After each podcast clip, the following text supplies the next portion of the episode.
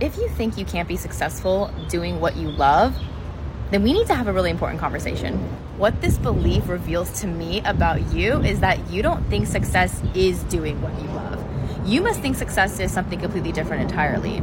Because just listen to that statement I can't be successful doing what I love. This basically counteracts any notion that doing what you love is success and that you need to attain something, reach some place, essentially achieve something outside of you in order to deem yourself successful. For as long as this belief remains largely unquestioned, we will literally go about living our lives thinking that we're not successful. Unless what, right? Because if success is not doing what you love, then there's something that you're chasing. It's either money, it's status, it's, you know, recognition, and it's really important to remember that all of these things exist outside of you and largely out of your control. Doing what you love is within your control. You can do it right now.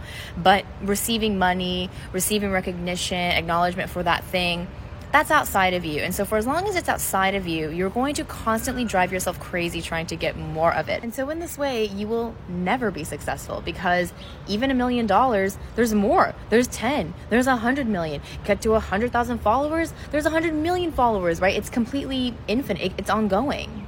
But true success, which is really, I believe, liking yourself and liking what you do, loving what you do, those are within your control right now. You can be successful now in this moment. You don't have to wait. And if you didn't have to wait to be successful, how would you feel?